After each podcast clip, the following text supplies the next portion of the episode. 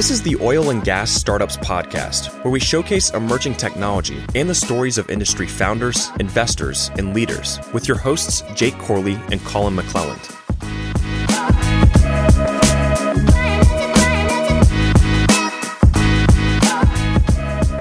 What's going on, digital wildcatters? Welcome to another week of oil and gas startups. Got my friends Hugo and Philip from Q2 Technologies in the house today. What's going on, guys? Howdy. Good, good. So we, uh, I got Hugo uh, was uh, late today. I'm going to shame him on the on the show. Just 40 minutes. just, just which that's that's fair in Yeah, Houston, right? that happens. Uh, so me and Philip got to talk a lot, um, and we'll dive into uh, your background a, a little bit, Philip. But why don't you guys tell me real quick, uh, high level, what is Q2 Technologies? Sure. So uh, we're a chemical technology company uh, focused in H2S and mercaptan removal from a variety of industries: uh, oil and gas, uh, pulp and paper industry, wastewater treatment, biogas, and landfill gas. Uh, we've been around since uh, 2001, but uh, through that time period up until now, the company's transformed itself several times, both in the chemical technology that's used to treat those molecules and also in the way the, the company operates and the, the customer base that we've had. Yeah, So we, we've been evolving from working with uh, wholesale distributors to end users and and then more and more on the automation space and uh, improving with sensors and analyzers. you said something space. that piqued my interest: pulp and paper. Uh, Yes. industries like I don't get to talk about that ever. Yeah. on, So- on this show, Uh, elaborate on that a little bit. So anywhere that H2S is is present. So but in that, that's what paper- is, yeah. is there H2S Yeah, and there pulp is. and So- paper So processes? he's got some background in the wood industry. I That's guess. right. Yeah. Yeah. But but it, when you make paper, the pulping process, uh, there is a stage where basically it ferments and generates H2S as oh, part that's of it. fascinating. I didn't know and that. And number one, it's dangerous if you're exposed to it. And number two, it can be corrosive to the the process equipment. yeah. And then once the the water from that process goes to lagoons outside of the plants, you get H2S being released. So that needs to be treated. That's well. crazy. I Yeah, H2S, idea. I don't know if you ever smelled it, but it's stinky. Oh no, I mean, Okay. Yeah. It's, it's sulfur. look, I used right? to. So the first wells I started drilling in West Texas were sour wells, Yep. Okay, and there you go. but it's funny because I didn't even at that time didn't even know that there was monitoring equipment for H2S. Mhm. Didn't know that Yeah. you could Yeah. have you know personal monitors. Right, you don't want it going off. We just thought no, like it was just rotten eggs, and that was just like hmm it was normal for Right. us. And so I remember one time we had this substitute driller and he came on our rig and he smelled it. He's like, holy shit, we got H2S. And like, I knew no better. You know, I'm Yeah. like, what are you freaking out about, Yeah, man? yeah. That's that's normal This here. is but normal, yeah. So, Smell of money. yeah. so I'm very familiar with H2S. Um, just had no idea that uh, it was experienced in uh, other industries Oh, like yeah. uh, Yeah. paper and the timber industry. That's It, it is. I mean, if you drive through, call it, you know, Arkansas and places like that where it's heavy, Georgia. you know, or yeah, Georgia, uh, really all the South, right? Where Yeah. they're, where they're producing this stuff. I mean, you chop that that wood up and turn it into pulp, it it's gonna off gas that. Jeez. sulfur. Yeah. All right. I got something to go uh, look Yeah, into. there I go. learned something learn something new every day. Yeah. Um, that's why I do this show. That way I can That's learn new right. shit. Yeah, and same like in the oil and gas industry, you get neighbors that smell it, and obviously you don't want a house smelling that twenty four seven. So Yeah. there's an incentive for the companies that have H2S in their processes to fix it. Yeah.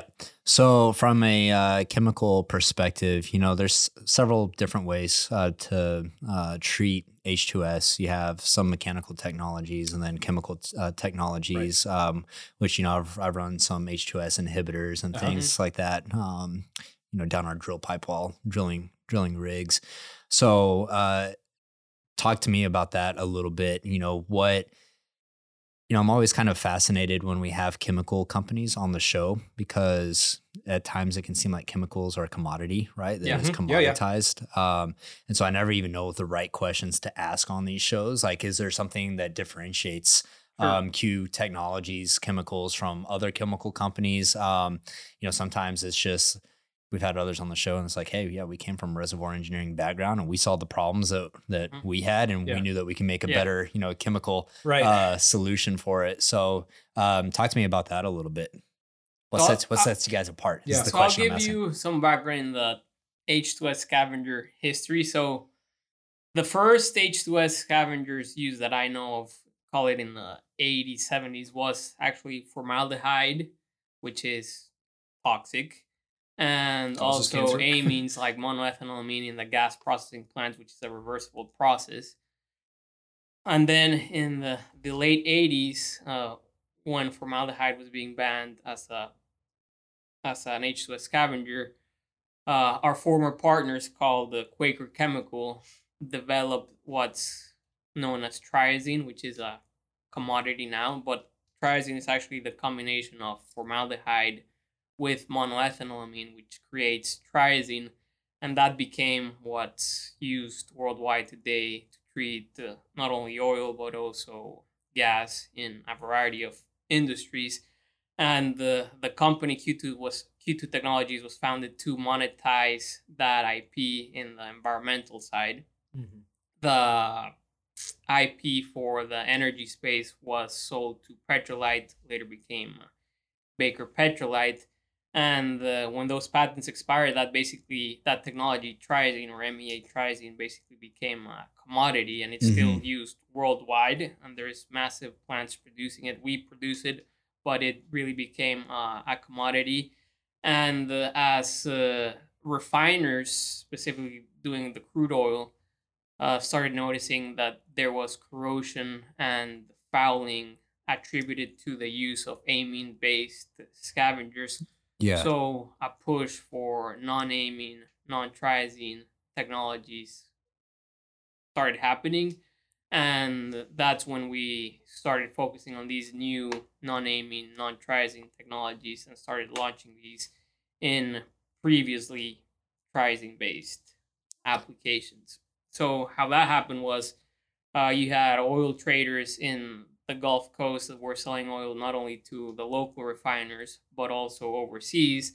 And the, contracts that these traders had said, if we find any amines in this oil, you're gonna be getting deducts on that uh, on that contract.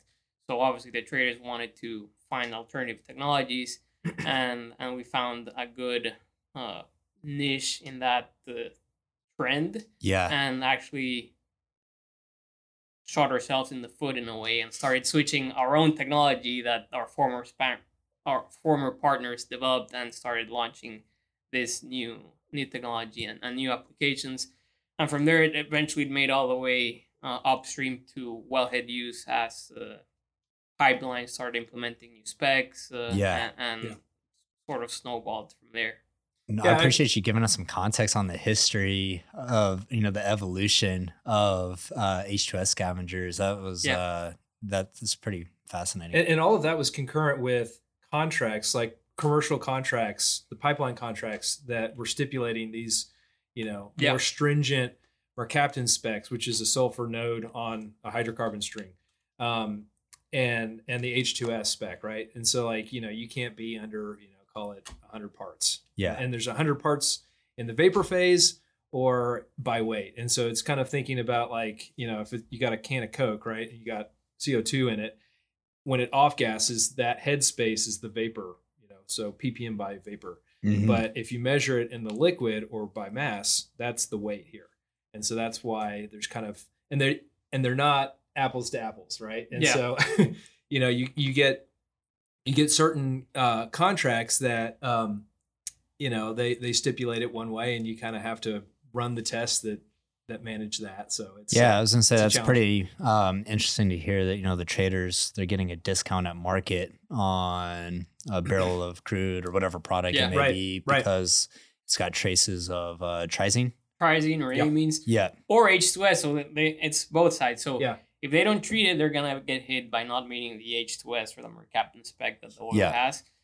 And if they treat it with the wrong chemistry, they may also get hit. Yeah. So it's it's twofold. yes. And the whole H2S treating space in oil has really changed since call it the early 2000s when the US was importing a lot of heavy crude from Saudi Arabia and Venezuela, Right. which has high levels of H2S Mhm. That oil needed to be treated as it was being offloaded from the vessels into the refineries, um, more on the health and safety side, because if you get exposed, you can die. That'll kill you. Yeah. Yeah. And But but I mean, our refiners in the U.S. were tuned for a heavy crude, exactly. They were because tuned- right. I Yeah. mean, because a heavy crude, you can get more widgets out of it. Right? Yeah. Yeah, so they were Yeah. treating the crude for a safety reason, Right. not because their refineries could not handle the high. Oh, really? So it was Right. more just Yeah. safety protocol Yeah. that they're Yep. treating it, not because of quality of the crude. Yeah, exactly. And then fast forward to I forget if it was 2014 or 2015 when yeah. the Obama administration lifted the Yeah, 2014, I 14. believe. yeah yeah, yeah, the- I think it was December 2014 when the U.S. was allowed to export oil. That changed the market because then you had H2S barrels originating from the U.S. going to overseas markets, and a lot of the international refiners were not as sophisticated in the terms of the oil that they could process, Right. and they wanted low levels of H2S and low levels of mercaptans, not only because of safety, because of the processing Mhm. differences of treating of processing that type of And that was oil. on both sides. I mean, those were UK refiners, and then, then call it you know Korean and you know other you know Eastern refiners. I mean, it was literally where our crude was going. You were having to meet Yeah. this spec, and it was like all of a sudden, and that's when the trader. That's when we started talking to the traders more. Yeah. Right. And um and so yeah, we just they needed something that that didn't have that uh you know triazine or amine based compound in there. So yeah, I mean, you think about how much opportunity was probably opened up with shale because Mhm. oh yeah, now at that point, okay, we can export. Um, we have the resources to export, and now Right. we have you know legislation to export. right. And then you don't like you know me upstream. I was drilling wells and completing wells at that time. You know, I'm Well, not. I don't give a shit where the oil's going. You know, Yeah, I'm out right, there punching the right, holes in the ground. But you know, for Yeah. uh, chemical companies, you guys are like, okay, now we're exporting. What does that mean for um, treating H2S? So it's Yeah. And then you had all the production in West Texas, New Mexico, but without the pipelines, you had nowhere to go. So you had that huge growth in, in pipeline infrastructure, yeah, millions of barrels a day that needed to flow to either Houston or, or Corpus. And that all got built, but it got built, but the H2S and quality parameters specific to that oil were not there yet. So the traders in the coast were getting barrels that might have been blended with a ton of different crudes and different Right. qualities. So so that led to the pipeline companies actually implementing new quality parameters on that oil that did not exist prior years to ago that, yeah, because they had to control that quality so that the international markets were happy with the oil that they were yeah, receiving. and and ultimately that was best for everybody right? Because it, it increased the value of that barrel right? And, and and you could say that there was you know not the contaminant in there it's been treated or it's been blended out or whatever Mhm. so Yeah. yeah, And, and looking at your, your bar over there, there there's there's a there's a good analogy yeah about a single malt whiskey versus a blended whiskey. yeah. So the what I would call a single malt barrel of oil would be a WTI barrel coming from West Texas that has not been blended with uh, call it either condensate or a heavy oil to meet the API gravity, the sulfur, the tan, whatever. It's actually coming out of the ground, meeting those specs already, and it's going to an international market without going through a whole lot of blending. Whereas in Oklahoma, for example, you may make a WTI barrel, but that's made by using heavy crude, condensate, and whatever else. Mm-hmm. It meets on paper a WTI barrel spec, but it won't refine like a WTI barrel actually coming from hmm West Texas. And that's where the refiners overseas were starting to put pressure on the traders and the midstream companies that were sending all this oil and wanted they wanted to know what type of oil. that Yeah, they what were do you actually? Oh, yeah. They do you wanted a single what's the not a blended. Yeah. Yeah. what's the physical product? I mean, it was have hair on fire stuff. I mean, because you know, if you meet, if you don't, if you don't meet spec at the dock, you know, you're going to get tagged with a huge demurrage, you know, charge, Yeah. or or even just a deduct on that barrel. Yeah, because I mean, it could be delaying uh, amazingly. huge. an Aframax is gonna be I don't know fifty thousand barrels a day of just Yeah. sitting there, Yeah. not counting storage at the dock for Right. tanks and so on. Yeah, So yeah. the traders did not want surprises at the dock. Yeah. Right. And the refiners did not want a, a, a surprise at their dock either, The either thing when is, they received it in. in the oil and gas business, surprises cost a lot of money, right? They so do. you try to mitigate Yeah. the amount of surprises. Yeah.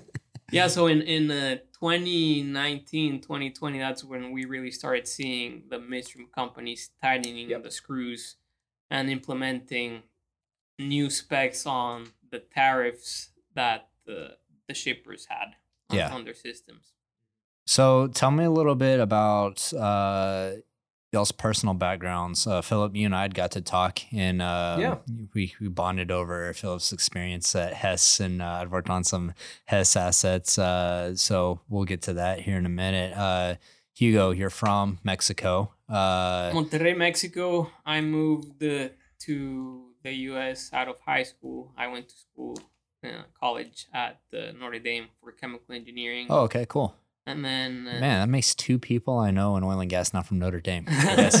Small, small Yeah. bunch. I, I may know all of you here, sitting Yeah. five, five of y'all.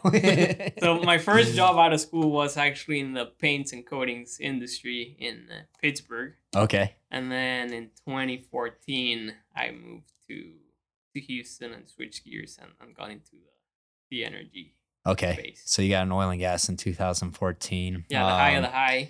Yeah. Fast forward, was gonna fast forward four months, I was like, "What am I doing here?" Yeah. yeah, I was gonna say that's a pretty it. it's a pretty uh, pivotal Yeah. uh, moment in uh, Shell U.S. Shell's history.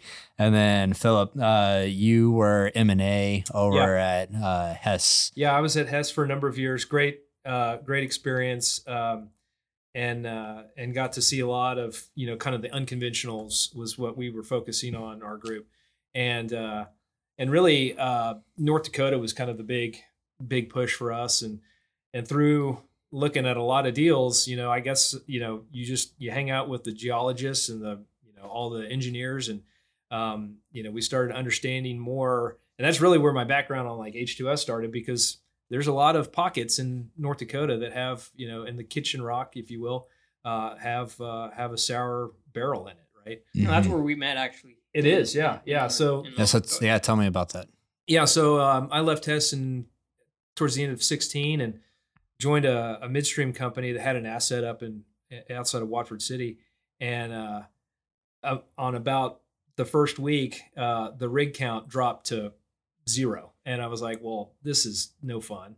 um, and uh, and so we were trying to figure out what to do, and and we had we had a really good facility, a truck facility that we had just gotten into. DAPL, DAPL had just come online, and uh, and we were there at Watford City, um, and so we were we had a direct line into that, and uh, and so we uh, started taking barrels that were sour, um, and we had a really strong marketing team, and they were buying these barrels at like minus twenty six dollars off of what a standard Bakken barrel was. Mm-hmm. Um, but we were trying to treat it mechanically. You, you mentioned mechanics uh, as as part of a, a way to treat, you know, and and and it it works, but it's kind of small batch brew, right? And it just takes a lot of effort, and and there's just a lot of manual process with that. Yeah. Mhm. Um, and uh, and you know, I was always thinking about the opex, um, and um, and really trying to help on the LOE, you know, the opex for the producer, right? The just understanding how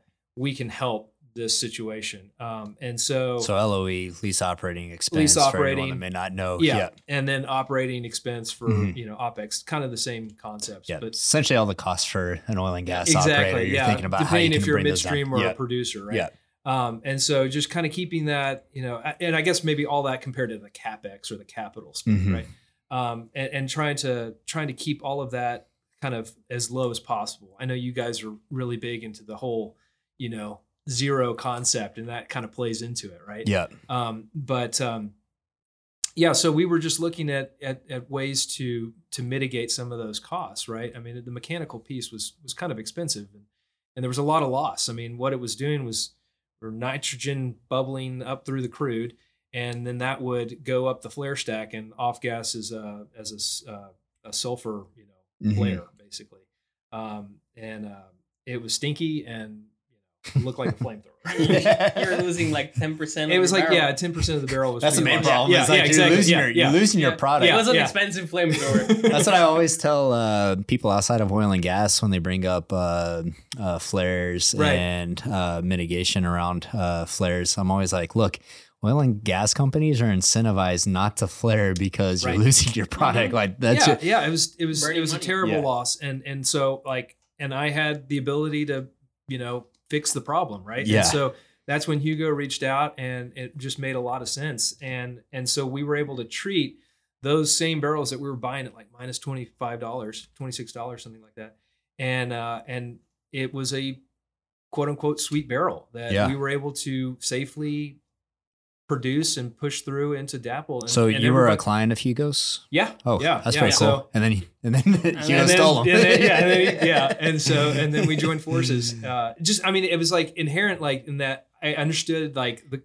this product works, right? And it's it's a safe way to treat the H2S in that triazine can encapsulate the molecule of H2S, right? And and so like it actually doesn't break out.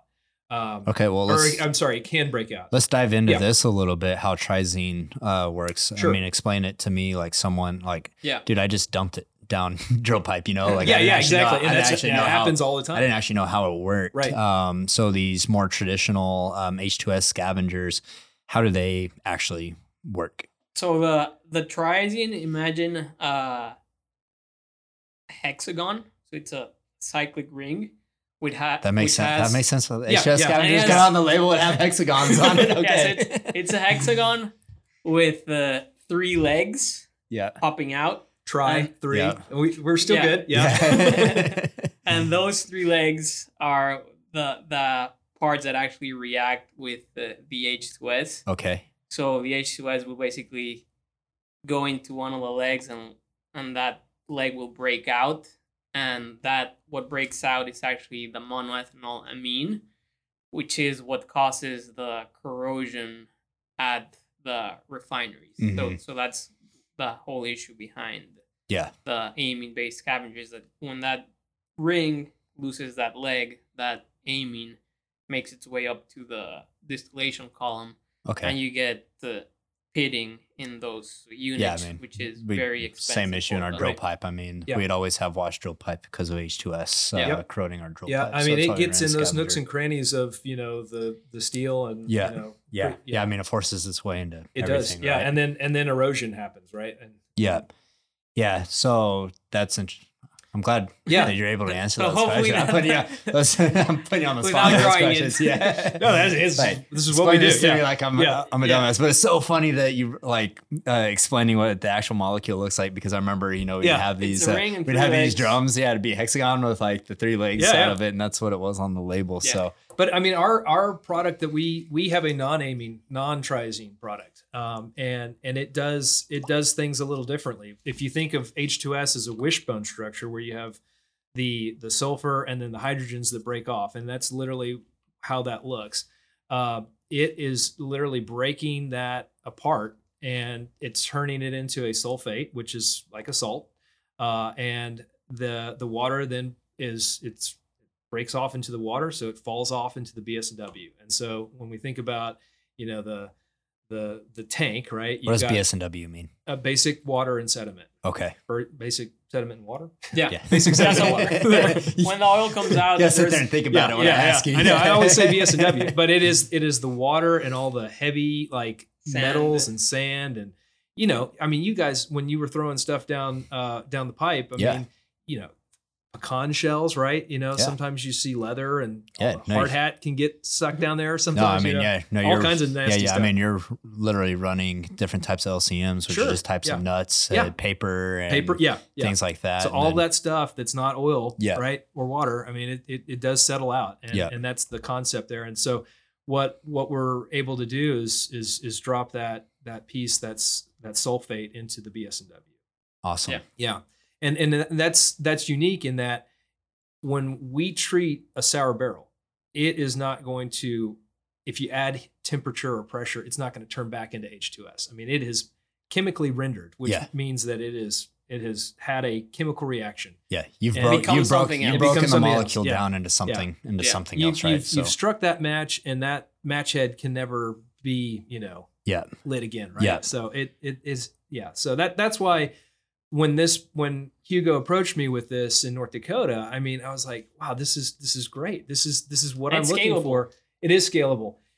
When we first talked, you you were loading Aframaxes down in Corpus and the Port of Houston.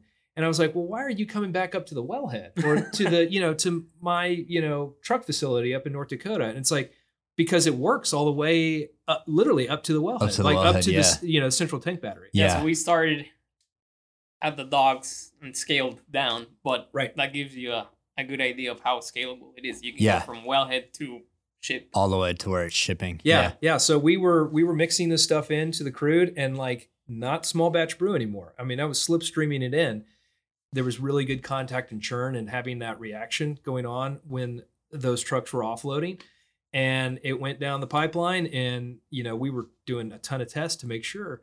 Um, and there's a lot of well, there's there's actually two really good tests. So there's I'm going to throw some numbers out. There's All right. ASTM 5705 Okay. and then UOP 163. Yeah. These are standardized, These are standardized standardized tests. Yeah. They do kind of different things, uh, but they're looking for H2S and and the UOP 163 that's looking for mercaptans and H2S. Um, and so it, and they kind of look at it in different ways in, Yeah. in the vapor phase and in the uh, by Liquid weight, phase. so Okay. the liquid phase. Um, so you know, there's um, uh, we were we were meeting the mark there, and so then I had this treated barrel that was going down the line, and it was you know sunshine and rainbows, right? So everybody Yeah. was happy. Yeah, and the whole pitch there was that we were trying to increase the value of that barrel because that barrel, if it didn't Yeah. get into DAPL, it was gonna get trucked to Canada. So it was not only getting a deduct because of the high was locally, it was also having to get trucked to Canada for four or five dollars a barrel, Yep. Yeah. and then being sold at a Canadian price or being bought at Yeah, a Canadian so you're price. just yeah, that Western Canadian margin. Select that Yeah. that was a deduct of a Bakken barrel. So they were Yeah. trying to blend that back into. It was just this weird. Yeah. You know, that, that's how Yeah, these markets can go sometimes. But yeah, that's also really interesting to think about too. I mean, obviously, you know, Keystone Pipeline, huge Yeah. issue, and Yeah. a lot of people don't realize that hey, when you don't have the pipeline, you got to truck it, that's right. and then guess what? It becomes a more expensive barrel because shipping costs are, are going up, or you and know, more EMPs trucks on the road. I mean, It's- it's- there's a it's lot of dangerous. more Yeah. dangerous. Yeah, too. it is. yeah, It yeah. is. It really is, That's yeah. a whole yeah. Yeah. We, we go Yeah. on that rant all the time. It's just Mhm. more dangerous than putting it into a pipeline. Um, but you know, thinking about the uh, either the the premium or the discount that you're getting on a barrel because it doesn't meet um, a a certain grade or quality, Yeah. and then treating the the one question I have you know, talking on economics and uh, Philip, you know, you said you spent a lot of time on OPEX of oil and gas operations, but um, this is my low level understanding of chemical treating uh, for H2S uh, specifically. But one problem with scavengers was always, you know, it's variable cost and, Right. Mhm. you know, Right. it, it's just, it's ramping up and it becomes expensive. And, you know, there's a threshold of where it's just uneconomic um, you know, with y'all's technology and the pricing around that, I mean, is there still like a sweet spot of where it becomes uneconomic um, for uh, treatment or Right. what, what does that look like? Yeah. So I mean, kind of going back, I'll just kind of kind of give a longer explanation of it a little bit. But like triazine, as Hugo mentioned, is a commodity at this point, or Yeah. a, a near commodity, right? Um, there, so that can actually have some swings. And when we had the freeze here back in February of 21, um, a lot of the manufacturing locations along the Gulf Coast, uh, which make triazine, uh, they all and went the raw material and the raw material for Yeah. it. Yeah. They they they all went offline, right? I mean, like everybody else did. Man, it, it was it this was, industry's so fucking complex. it like is. you just think about that, like, yeah, I, know, mean, yeah. freeze happens and then, yeah, you can't, you can't make triazine. So Yeah, to give yeah. you an idea, in uh, call it January 2020, February 2020, Yeah. Triazine 40% concentration was which is standard field yeah, concentration, was like 50 cents per pound in bulk. right? And then you get the freeze, and then you had the hurricanes hit the Louisiana and that area in August or September. So that put the same raw material plants offline. you got that same triazine go up to a dollar sixty per pound or Wow. something like that in October. Yeah. So Yeah. Yeah. Triple- and, and then and then you're ripping through your inventory, right? So the guys offshore, you know, they get kind of first, well, they've they've got lots of storage, you know, but they rip through that. And then all of a sudden these plants are down and like nobody's making it. It's supply and demand stuff. yeah. And you have your var- like I said, your variable cost. You have no way to crystal ball what it's gonna be. Yeah, well, right. that's yeah. I mean, that's what it hit me when you guys said that is that there's price uh, fluctuations in the chemicals itself, and Right. so you know, not only you know, if you're an engineer at an oil and gas company, you know, you're thinking about the volume of uh, uh, crude that needs to be treated on your facility and the fluctuations there. Mhm. Right. Now, hey, Yeah, you get raw it's material. fifty cents per pound Mhm. today, but it could be a buck fifty I know. Next I- year. we've had those hard conversations with people that have used triazine yeah, and and it's it's like uh you know we need to really plan for you know It hurricane changes month to season and, or whatever Yeah. and it changes yeah yeah, so what i think is just really unique about our product is that you know we we are a proprietary product that we make and it is even the raw make of it is not even close to the triazine raw make so yeah, you know we're we're in this position where we have this sort of set you know dollar per gallon right We Yeah. can hedge for a quarter or two quarters, maybe. Yeah. Yeah, that's what I was gonna say. You guys, yeah, you guys can you can hedge on Right, on the yeah. back end for probably any And raw materials or anything. predictability. But yeah, Yeah. but you have a you have a pretty big edge over triazine, Exactly, um, yeah. because it's proprietary technology. So, So, so to kind of give you, you're talking about the economics. So just to kind of give a, you know, kind of a flavor of it. Like the more H more H2S you have or mercaptan, obviously you're going to need more chemical to to flog it, right? Yeah. To treat it. Yeah. Um, there there is a bit of a diminishing return on some of that. Like once you get too much, you know, it's not economic. Yeah. But, you know, typically we're we're seeing where you know you can treat in the you know mere cents or you know up to 50 cents or a dollar per barrel right yeah, and when you compare that to, say, trucking a sour barrel to a sour market, sour market compared to like a sweet market, you know, there's a significant deduct, right? I mean, there's already a couple bucks there, yeah, or maybe more. yeah, I'm thinking, you know, call it, you know,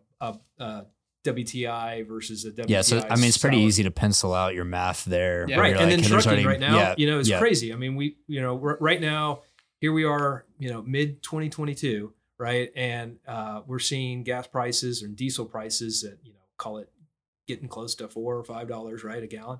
You know, so trucking just to turn the truck on to move that barrel, you know, you're you're spending at least three four dollars, you know, Yeah. even to do a short haul, yeah, right? Just Yeah. to start. So you're already stacking your cards against that yeah. sour barrel. So I mean, between trucking and I mean, you could be looking at you know five to eight dollars Right. a barrel, Right. Whereas you know treat Getting for on pipe at the Yeah. least. I mean, is that like Yeah. general cost for you guys? Is I mean, is a dollar a barrel kind of a good? Is, It I- I- I varies. It- it I don't know does how vary. pricing. Yeah. how pricing It- works. it it so- varies a lot depending on on really the H2S level, Yeah, the volume of oil, because there's economies Yeah. of scale. and yeah. Right. So there, there's variables that go into Yeah. yeah. but what, we found be. to be really successful, and I mean, it works both for producers and for midstream companies. Um, but you know, when you have really good contact and churn and, and rotation and shear and all these all these little you know things that we can do, um, you can you can emulate those at a producer's central tank battery, you know, with a recycle pump or things like that. But midstream companies that rip ten thousand barrels an hour, uh, you know, you're getting really good contact. Yeah. And, and so like, and at that point, I actually don't have to use as much chemistry uh, to treat that barrel. And so it's like because more efficient. it's more efficient. Exactly. Got you. So it's like, okay, well, I'm not selling as much chemistry, but or chemical, but at, our philosophy is that like let's have a long term relationship, you know, with Mhm. these companies, so they know that they're having like they're getting a good value and they're treating that barrel, and it's you know we're getting that H2S down to zero. Yeah. that's that's the end goal here. yeah, Yeah, man, I've you know for someone that's spent a lot of time around H2S, I'm still like learning a ton ton about it. I mean, this Sure. has been pretty uh, yeah. eye opening into um, the evolution of treating uh, H2S, and then you know talking about new technologies like uh, Q2s, where you have proprietary technology that um, can do this in a different fashion than than triazine can. Yeah. I'm a chemical expert now. There you go. so I do this podcast so I can get educated on stuff. If someone's listening to the show today and they want to check you guys out, uh, talk uh, talk to you about um, using y'all's chemicals um, for their H2S, where can they find y'all? What's the website? Are y'all on LinkedIn? How do they we, get a hold we of you? are so our website is www.q2technologies.com Cool. We'll leave a link like to that in the Q, show. number notes. two That says about that. It Yeah. Says it number two. All Yeah, right. So it Q is, yeah. number two technologies. Uh, we're on we'll- linkedin uh, we got Cool. a youtube page where we're putting out little videos and kind got, of you got- you got your TikTok. Uh, No I don't have TikTok. yet. We, I guess we need to do that now that we've been talking. We were about just talking about TikTok before we got on We the need a- a microphone. high and I- I was- intern. yeah, yeah. That's what you need to get someone that's uh, under 21 years old it. to come. That's come right. in. How do you can make interesting TikToks on Yeah. There's, uh, you know, the tools uh, Ryobi. Uh, Yeah, yeah, yeah. dude. I follow their TikTok. I find their content like actually interesting. You should check it out. Like Yeah. it's like a good Yeah. way, like boring power tools, but their TikTok's interesting. Check it out. That's awesome. Yeah. But all right, guys, we'll leave a, a link uh, to uh, the website and uh, both of y'all's uh, LinkedIn's. Uh, so if you want to reach out to Q2, reach out to them. Um, I, I, you know, the one fascinating thing that I pulled from this uh, this conversation was how you were a client. Yeah. And then now over here, I mean, that speaks to what you what Totally. what you believe Yeah. about the product. So I, I think that's pretty cool. Well, and it, and it's just been it's been really fun to to work to see it now, you know, on this side of it too, because like, you know, you, you can kind of explain it to your boss, and you can kind of see how how this plays out, and and uh, but really getting into it has been has been fun. Hugo's great, great with this this product too. Yeah. Well, I appreciate you guys Yeah. taking the time and uh, coming to do this podcast Well, and thanks school for us Well, up thanks on for it. having yeah. us. Really appreciate it. Yeah. Yeah. I'm waiting for me 40 minutes. Yeah. hey, we're, we're patient around here. That's we got, right, we got yeah. time. So, guys, appreciate you tuning into the show. Make sure to check out previous episodes. Leave us a five star review on uh, Spotify, Apple. Uh, leave us a uh, thumbs up on YouTube if you're watching us on YouTube, and we will catch you next week.